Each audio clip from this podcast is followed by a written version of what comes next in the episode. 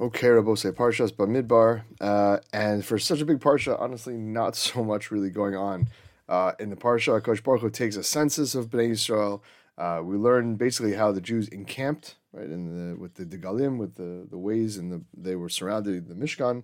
Um, we learn that the Revi, that the Levium replaced the firstborn, and we see that the Levium are counted separately from Am Yisrael, uh, and that's basically it. So we're gonna do what we can um, in the short time that we have. Um, and uh, you know, also very interesting that you know Chazal write that Parshas Bamidbar is always before uh, Shavuos. So we'll have to talk about that. Why exactly uh, that is true. So first off, let's let's grab one of the flags um, and just talk about uh, talk about that. Reuven's flag um, is actually uh, the Dudayim. I mean, uh, we don't see this in the pasuk actually. The Chazal don't actually. The pasuk doesn't actually say what uh, was on each flag, but the Ramban and the and the Midrashim right fill us in. Uh, some of the Midrashim give colors, which is actually very cool. Uh, but the, the, basically, the Ramban points out that Reuven's flag was the Dudaim. Right, it was the Dudaim. Now, if you're not familiar with the reference, so that's a reference to uh, in Sefer Bereshis, Reuven, who was young at the time, according to right, all accounts, right? The Sforno writes that he was like five or six. So he saw that his mother had stopped giving birth, right? His mother Leah. Uh, so he picked some flowers called the Dudaim, which some, some sort of pregnancy, uh, I don't know, enhancers or whatever uh, and um, and gave them to his mother. And Rachel, who, who was struggling to have kids herself, right, she basically bought the flowers in exchange with a night from Yaakov, and on that night, Leah ended up conceiving uh, Yisachar, and that that was that was basically uh, the story of the Dudaim. Now, the question is obviously why in the world is that significant enough to put it on Ruvain's flag? Right? I would have expected it to be something to do with being with the firstborn or something like that. Now, yes, Enochanami, Ruvain lost the firstborn. He wasn't actually didn't get the Bechora, right? That went to Yosef. But the Dudayim seems like very, very random, kind of inconsequential story. Why would that be put on Reuven's flag as like his family emblem? So I think to answer that question, you need to think about that episode not from Leah or Rachel's point of view, but from Reuven's. Right? Again, think about it. You're you're you're a kid. You go out of your, goes out of his way to get his mother a gift, and and because ostensibly, right, he, he can tell that she's upset, right? She sees that, you know, she wanted to have more kids or whatever it is, and she's, a, you know, she's sad. So she, he goes out of his way, right, to get her a gift, right, get these dudayim. And what does Leah do? She turns around and sells it to Rachel. Now, I don't know about you, but if I got my mom a gift and she turned it around and gave it to, you know, her sister or friend or whatever, I'd be kind of insulted. like my wife just got uh, just got my mom a Mother's Day gift, it's a, it was a little mug. It said, "This is a Mother's Day gift from your son, bought by your daughter-in-law," which is perfect. You know, it was totally perfect. Um, and now, if I saw that on, in, in my aunt's kitchen, you know, I'd be a little insulted. Not that I, obviously, not really, but like, it, it would rub me the wrong way. But what do we see? We don't see anything from Ruvain. Ruvain doesn't say a word. Right? There's no there's no response in the Chumash. There's no response in Chazal. He's 100 percent fine.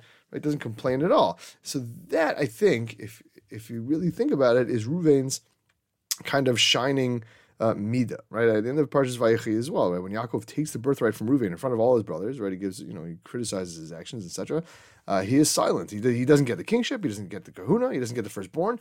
But he said he doesn't say anything, right? He doesn't doesn't doesn't respond. And this is Reuven's uh, gadlus. I would argue that he was someone who was able to accept right the, the decrees of Hakadosh Baruch or, or whatever without complaints, right? He was happy with what he had.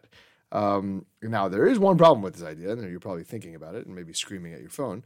Right? What happened with Ruvain uh, and Bilha? Right, the story in Parshas Vayishlach. That long story short, when Rachel dies, right, Yaakov moves in with Bilha, who, who was Rachel's maidservant, and and Ruvain, let's just use the the Gemara's version in Shabbos, right, moves moves Yaakov's bed into his mother's tent. Right, he was upset right, that Leah right had been slighted, had been assaulted, so he moves Yaakov's bed into uh, into Leah's tent, and, and that's actually what caused him. That's what Yaakov criticized him at in Parshas Vayechi and caused him to lose uh, the Bechora. Now that's not sitting back and just accepting the psak, right? So why what, what happened to Ruvain's ability to be mevater, just to sit back and be like, okay, this is what what Akash Baruch Hu wants, this is what Yaakov wants, my father, etc. So what uh, you know what happened there? So my brother Ari made uh, made you know the obvious distinction, which I honestly hadn't thought about and that in the case of the Dudayim, and in the case with the birthright and the Kuna and, and the kingship, that's Ruvain dealing with his own kavod. But in the case of Yaakov's bed, right, that in that scenario, Ruvain is dealing with his mother's. Right, as my brother, my brother pointed out, for, for his own kavod, Ruvain is, is ready to yield. He's ready to study. He doesn't. He's not self-serving. He accepts whatever. Fine, no problem. But he comes to someone else's kavod, right? So that Ruvain is not ready to give up. Right? He's that he's going to fight and he's going to you know do things perhaps a little bit impetuously uh, to make sure that other people get the kavod uh, that they deserve. Now, yes, Enochinami, that, ya- that Yaakov criticized Ruvain for that for that action, uh, but the Gemara in Shabbos, as we mentioned in Gemara and Daf Nun, Nun Hey, it says that it wasn't necessarily appropriate, inappropriate what Ruvain did, right? Because The Gemara there says, Kol Omer Ruvain chata, Eno elatoa. Anybody who says that Ruvain sinned, right, is making a mistake. Shnemar vayu bnei Yaakov shnei masar. That's the pasuk immediately afterwards. That Yaakov's kids were 12, and obviously we know Yaakov had 12 kids. So the Gemara says, all of them were equal, right? All of them were on the same level, that Reuven had not sinned by that action. Now, so so that wasn't necessarily inappropriate what he did, right? Yaakov fell for whatever reason. The impetuousness was a problem for the birthright and, and being a leader, uh, but the action in and of itself was not a chait, perhaps because Reuven was looking out for, for his mother's kavod, and, and that was Reuven's ability uh, to kind of like analyze and see who who needs to be not stepped on, and then in terms of his own kavod, right? Then he was able to kind of step back, right, and uh, and be humble and and you know not kind of like uh, be arrogant and step in, you know, and try and uh, you know push people around for his own kavod. Okay, and that perhaps is is, is a, pro- appropriate flag emblem, em- emblem, right? Because if someone has that mida, that characteristic of being humble and accepting whatever happens, and then at the same time being able to to see and and protest when someone else is insulted, right, and kind of step up for other people, right? That's obviously uh, you know midas that that we can embody. Okay. Um, Parshas now Parshas Bamidbar. We have to talk about obviously uh, the counting, uh, but we'll get to that in a minute. Uh, Parshas Bamidbar is always before Shavuos, right? Always before Shavuos, and the, and why is that? Why? So there are many, many, several reasons. I don't want to say many, many, but at least several reasons that I saw. Um, uh, let's let's start with this. The Torah says, right? Ve'ela told us Aaron Moshe biyom diber Hashem es Moshe b'Har Sinai. Right? In Parag that's how it starts off. Parag Gimel starts listing the lineage of Aaron, right? Aaron's kids, uh, the Levium, etc., uh, the the Kohanim, etc. Uh, and the problem is, right, again, this is Rashi already points out. The pasuk says, "Ela told us Aaron u Moshe." Right? These are Aaron and Moshe's kids, right? And then it lists Aaron's kids. Right now, if the Torah, uh, Rashi asks the obvious question, right? If the Torah was just going to list Aaron's kids, it should have just said Ela told Aaron. Why does it say Ela told us Aaron u Moshe? So he quotes the Gemara in Sanhedrin, Gemara Sanhedrin Daf Yotes, right? That if a teacher teaches his student Torah, right, it's, it's considered as if he gave birth to them, right? As if kasher yolado is, is, is the is the language, right? As if he as if he raised him. So since Moshe taught Aaron's sons, right, they were also considered uh, Moshe's sons as well, and that's why the Torah says these are the generations of Aaron and Moshe. Problem is that obviously, as you may be thinking, right, Aaron's sons are not the only ones who Moshe taught Torah to. Right? Obviously, he taught all of Am Yisrael. So it really should have said before the entire census, right at the beginning of the parsha, should have said Vela told us Moshe. Right? If that's a shot, if that's why you're telling me that Moshe is listed here, should have said these are the generations of Moshe and listed all of Am Yisrael because he taught them Torah. If that's what we're going with, right? Then you should have jumped into the census for Reuven, Shimon, etc. So the Netziv and Ha'amek Davar, right, actually asks this question, not my question, right? The Netziv asks this question, uh, and he answers by the following. He explains that a student is called his son, right? A student is called a Rebbe's son, right? Only when the student learns in depth from the Rebbe, from the teacher, right? What the Netziv calls Chachmas Talmud. If, if a person acquires Chachmas Talmud, Uh, the ability to, to, to learn on a deep level from his Rebbe, that's what what he calls it. That's what makes someone into a Beria Chadasha, into a new creature, right? Into a new person. Right? And the Tziv explains that from the majority of Am Yisrael, they didn't really reach that level, right? They only reached a, a basic level right, of Limud Torah, and only after that, when they entered Eretz Yisrael and they had more time to study, which is a little bit weird because they probably had a lot of time to study in the desert. Okay, but after they entered Eretz Yisrael, then they were able to get to this level of Chachmas Talmud. But in the desert, right, it was more exploratory, cursory, you know, whatever you want to call it. Whereas Bnei Levi, right, undertook, un, I guess undertook, understood, right, either way, they took it upon themselves. That's probably better. Took it upon themselves to study it in, in more depth, and specifically the Bnei Aaron, right, were unique in their depth and their understanding and their knowledge of Torah study. Therefore, the puzzle called them Moshe's children. But then the Netziv gets fancy. And he points out, Mamash, an unbelievable diak, fantastic diak. He said, if you, if you see the pasuk, if you quote the pasuk again, right? Ela told us Aaron and Moshe. What's the end of the pasuk? These are again, these are the generations of Aaron and Moshe. Then what is it? It says, "Biyom diber Hashem es Moshe b'Har Sinai." On the day when Moshe, Hashem spoke to Moshe on Har Sinai, right? Again, it, it seems to be saying that this is a list of Moshe and Aaron's kids on the day that Moshe went up to Har Sinai, meaning that Aaron's kids were already considered Moshe's kids on the day that Moshe went up to the mountain. The problem is that if the only reason they were considered Moshe's kids is because they attained the depth of knowledge and understanding and, and Chachmas Talmud that no other Jew in that generation reached, so why does the pasuk say that they reached that level on the day of Matan Torah? What do you mean on the day of Matan Torah? They couldn't possibly have gotten to that level before Moshe had gotten to that level. Moshe was just going up. He just getting, we're just getting Kabbalah Torah. Moshe received the Torah on that day. How could you tell me they, they could have reached such a level of understanding the day they got it? So the Netziv explains a concept that's actually found in many places in Chazal uh, and has a tremendous impact uh, on us personally. He says that since on that day, on the day of Kabbalah Torah, the Bnei Aaron accept Nadav and Avihu, right, Elazar and Itamar, they accepted upon themselves to learn the Torah with that depth. It was as if they had they were not that it is if they had learned it, but it was as if they were already considered new creations. They were already considered Moshe's sons. Right? Just because they had a Kabbalah, they decided that this is what they were going to do. Right? That already gave them so already a, a, a schus to the point where they were considered to be a Beri Chadasha. They were considered to be a new person, uh, and as if they had already started down that path. Right? And Netziv points out that's similar to what the Gemara says about Reish Lakish and Bava Metzia and Daf uh, Peidalid. He said that the moment he accepted upon himself old Torah mitzvos, Right? The Gemara said that he lost his strength. A very funny story, actually. That he said that he kind of jumped into the river uh, after Rabbi Yochanan, who he saw was very beautiful. And Rabbi Yochanan convinced him to learn Torah, and then he would give him his sister, who was even more beautiful. So basically, he, Rabbi Yochanan got Reish Lakish to accept upon himself, right, that, that he was going to sit and learn Torah, even though he hadn't learned a word in his life. He was a, he was a, a thief. Uh, at that moment, says the Gemara, he became weaker and he couldn't then jump back out of the river because Talmidei Chachamim are weakened from sitting and you know sitting and sitting and sitting and studying uh, for many hours of, of Torah study, uh, and he wasn't able to jump back out of the river. But th- but that was that's the point over here that that a person undertakes. Uh, or accept upon themselves, uh, you know, the, the desire, the the commitment to sit and learn, right? They become a new person uh, even before they start. Now, obviously, obviously, you have to go and do it. Right? You can't just bail on it. Uh, but you already become a new person when you make that decision, even before you lift a finger. And this this idea is found in, in many many places in Chazal. My uh, my great chavrusa, Josh Cantor, right, the great uh, the great horse, uh, is fond of pointing out uh, Atosos and Ksuvas and Daf Samach Gimel. There, the Gemara tells a story about Rabbi Akiva. Right, Rabbi Kiva, right, we perhaps uh, you know heard the story around Sriya Omer time.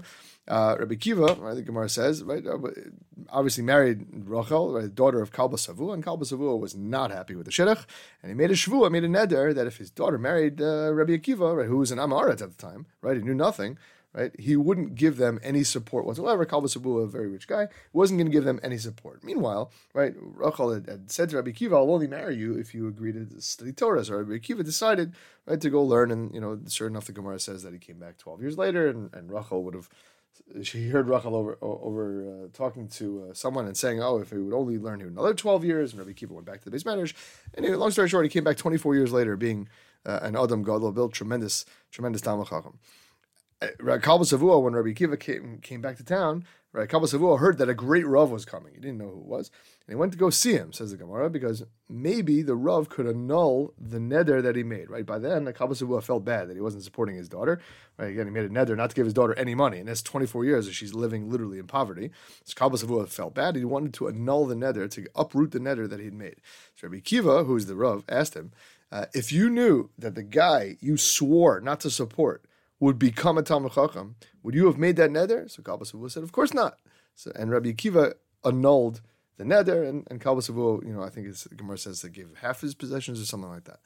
Tosfos there, under uh, which, you know, Rusa Josh likes to quote, asks an obvious question. Now, it's not obvious if you don't know anything about the halachas of annulling Nadarim, which I didn't until I learned Maseches Nadarim in the Daf Yomi. But anyway, if you know anything about getting rid of Nadarim, there's an obvious question. There's a rule that you can't use Nolad, something called Nolad, to uproot right, a Neder. Basically, what that means is if something wasn't true at the time of the Neder, at the time of the vow, right? And then becomes late true later, meaning it is born literally nolad means born. It was it comes true later. It was born later. If a reality happens later, you can't use that to get rid of the nether. For example, if a guy says, I'm not giving any money to Joe Schmo, and someone says, Well, if you had known Joe Schmo was a Talmud Chacham, would you have made that nether?" And the guy says, No, of course not. I would, of course I'd like to give money to Talmud Chachamim. So then the nether is no good. But that's only true if Joe Schmo was a Talmud Chacham at that time, right? Not if he became a Talmud Chacham 30 years later, 40, 25 years later. So how does in the world does that work to get rid of Kalba Savua's nether, right? You can't get rid of the nether if the reality was that the guy in question was an Amaretz, knew nothing, right? If you're telling me that, oh, you wouldn't have given him the money if he, he was a Talmud Chacham, he wasn't a Talmud Chacham at the time. Well, it doesn't help that he became a Talmud Chacham later. So Tosfos' first answer is, is bec- and this is exactly our idea, is that because by then Rabbi Akiva had already decided to go to yeshiva right? He had already decided to go and learn, even though he was literally an Amaretz, right? He hadn't learned Aleph Beis yet, right? It, it, since at that time he decided to go learn Aleph Beis, it was if he was already considered a new person on the way to become a Talmud Chacham, right? Tosfos' language is Kevin Shahalach. The Bay Rav, right, since he had already gone on the way to the base medrash, the Derechu Beholech Lilmod Shenasa Adam Gadol. He was on the way to becoming an Adam Gadol. Right? We see this elsewhere. We see this elsewhere. The Gra mentions that by Rus, right? Again, she was coming up in a week. Rus, the moment Rus decided to go back to, with Nami, the Pasuk says, Vateriki misametzasi. And Nami saw that she was tired. She was exhausted from Pashib shot from persisting and staying with her mother-in-law. But but the but the Gra says that that's at that point she already became right? A new person, all right? She had already decided to, be, to convert, to, be, to become from, right? Similar to Reish Lakish, since she already become tired, she already become, you know, considered as if uh, a Beri Chadasha. I saw Rabbi Ari Waxman points out that Rabbeinu Yonah writes in Shari Tshuva and Shar, in, in Shar Sheni, right, a similar idea. That a person that accepts upon himself with with the you know really accepts upon himself to be shomer Torah mitzvos, right? Uh, so uh, he has and he has that ability. His language is ki yesh biyado min hayom hazeh scharo kol mitzvos. Right on that day, he has the schar of fulfilling all the mitzvos. Shama azna medivrei Torah that I heard from uh, from from Torah. Now in a right? We have to right. We have to go and do it. Right? There's no. yes, you get a certain amount of schar from making the decision, but and we have to then fulfill and follow through. But this is an, still an unbelievable message, right? We always look right at a piece of learning, a piece of Torah, mitzvos, right? A Masechta, a Perek, a Seder, right? Shas, right? Is something so big, so overwhelming, right? Okay, for, for those who do Daf Yomi, so the mystique of conquering Shas is a little bit, right? It's been knocked down a little bit, just a little, right? But for the rest of us, right? If learning the entire whatever you're dealing with, right, is too daunting, so this message says don't worry, right? And definitely don't give up right? You're already considered to be a type of Adam Gadol, right? If you've just decided to start, right? And now, obviously, you have to still, go do it, but you still get tremendous schar for starting, right? That's a tremendous chizik, right? For anybody who's struggling to get their learning off the ground, or even if you you've started and you're kind of like uh, you know middling in low gear, right? Waiting waiting to take off. And this is a tremendous message for people as we head into Shavuos. Because uh, to be totally honest, I, I hear all the time, that you know, you know, we hear the shmoozes. Shavuos is our own personal Kabbalah Torah, a reenactment of Har Sinai, the power to transform your Limud Torah. It's the it's the day we're judged for Ruchnias, blah blah blah. But I hear all the time. People say to me all the time, it's hard to not to feel underwhelmed by the amount of learning that we do or the quality of the learning that we do. Right? It's late we're tired. The AC isn't blowing strong enough. The AC is blowing too hard. Right, the coffee's lousy. I had fleishik, so I can't have milk. Uh, the medrash is just noisy. By, by 2, 3 a.m., right, those eyes start getting very heavy. And it's, frankly, it's easy to feel a little un- underwhelmed, maybe even feel badly, right, that you didn't necessarily accomplish either as much as you wanted or as much as other people. But again, realize realize what the what we just said, right? I didn't really highlight it because I wanted to make this point. What is Shavuos? Shavuos is our very own personal Kabbalah Satorah. Right? What's Kabbalah Satorah? What does that mean? Right? We it means we accept upon ourselves the Torah. We accept that we make a commitment. We have a Kabbalah. We make we make a commitment for the future, right? Just like our own sons in the night of Maimon Har Sinai, right? The goal here is not to learn as much as you can on Shavuos night. Obviously, you should if you can, right? Obviously, it's very valuable. But the, this is about making kabbalos, about accepting upon yourself to renew and reinforce and whatever, every any word you want to insert, right? Your relationship with Limud Torah, to be mechazik yourself and, and kind of redouble our efforts. Right? You don't have to feel bad if you're exhausted at 2 a.m., right? If you're making a concerted effort right? To kind of reinvigorate your Limud Torah tonight, and then making a, a, a Kabbalah to and accept, accept upon yourself to kind of reinforce it the rest of the year. That's what you're shooting for, right? And maybe that's one of the reasons why we read Bamidbar uh, before Shavuos, right, to show that it's it's the Kabbalah. It's the you can become an Adam Gadol, right, by deciding to undertake something and then obviously accomplishing it. But the decision, uh, already at the moment of the decision, you already become an Adam Gadol. Another reason we read Bamidbar before Shavuos, and this is along the same lines, is uh, the following. The Pasuk says at the beginning of the parsha, "Su'u es rosh kol das bnei Yisrael," etc., etc. Right, tifkudu osam letivosam atavi aron. Right, okay. Basically, the, the, the Torah uses the phrase that we've already seen in Parsha Kisisa, "Su'u es rosh kol das bnei Yisrael." Right, count the heads. Uh, of, of the entire nation. Rashi explains that the reason Akash Baruch Hu counted Bnei Israel, right, was because of his love for them, right? Again, pretty well known. Rashi, like a collector who collects right? His, uh, his collector items or whatever, and he counts them all the time to make sure there's nothing missing, right? So too Akash Baruch. And points out Rav Melech, Rav Melech Biderman points out that Chazal, right, all over the place, the Chiddushei HaRim, etc., point out that the counting was to show us that each and every one of us has a chashivos uh, to Akash Baruch right? Each you only get to six hundred thousand if you have a bunch of individual people, right? If you're missing someone from the six hundred thousand, so then that the six hundred thousand is lacking right? Uh, uh, you know, the entire sefer is called right. The entire sefer Melech points out is called Chumash Pikudim, right? The the the Chumash of counting, right? Since Bnei Yisrael counted twice, right? Once at the beginning, once at the end. Now you might have thought that the reason that Kosh Baruch Hu counts us at the end of the sefer, why does Hashem count Bnei Yisrael at the end of the sefer? Right? What happened? There was a whole laundry list of sins, right? There was a plague after plague. Right, and after the plague of the Bnos Midian, it's uh, Bnos Moav, etc. And Kosh Baruch Hu, maybe Kosh Baruch Hu wanted to. You would think that Hashem wanted to show how little are left of all the plagues. Nope, not exact, not at all It's to show how much Kosh Baruch Hu loves each and every single one of us, right? So you count just not, not once, but twice, and really three times if you count, right, in Kisisa, to show that every Jew is precious, every Jew is valuable. That's Su Es Rosh, right? Count the Rosh called As Israel. Everyone is a Rosh, everyone, right, is is ahead. And explains to Moshe Feinstein and, and Darash Moshe, right, and, and, and in Shavuos, right? He, see, that's why Chazal said we should read Bamidbar before Shavuos.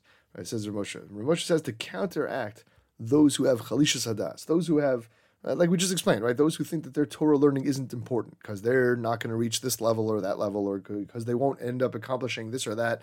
First of all, you can accomplish that and you will reach that level. Now, you don't really know your own strength, but aside from that, even if your your goal theory, if okay, economy, yes, you're you're right in a sense that not everybody is going to be the next Rav Chaim Kanievsky. Fine. But still, each person is still supremely valuable to Kosh Baruch Hu, right? Your Torah learning, not mine, not Rav Chaim's, Allah Shalom, right? Not, not not the Gadol doors, whoever it is. You can debate that from now until your Torah learning, right? I can't accomplish your Torah learning. The Gadol of the generation can't accomplish your Torah learning. I can't learn Torah like you can. Only you can learn Torah like you can.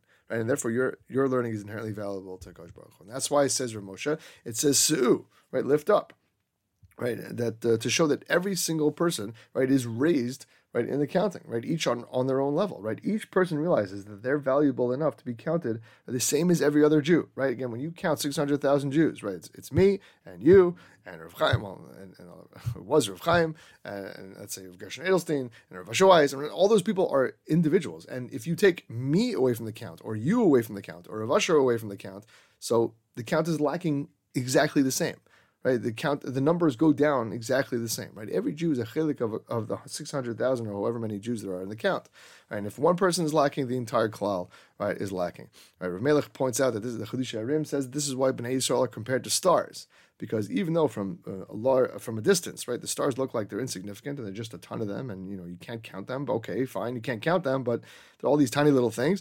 Up close, right, all the stars are enormous, powerful balls of energy right? That's each and every one of us, right? We all think that we're really tiny and we're really small and really insignificant, but really we have a tremendous amount of kokos, a tremendous amount, a tremendous, tremendous amount of energy that we only begin uh, to understand. So that's the approach that we should have uh, coming up on Matan Torah. That's the approach that we should use uh, to kind of prepare ourselves this week from Parshas Bamidbar on. Uh, may, may, we all be zocha to a tremendous Kabbalah Torah uh, and, and tremendous Shabbos.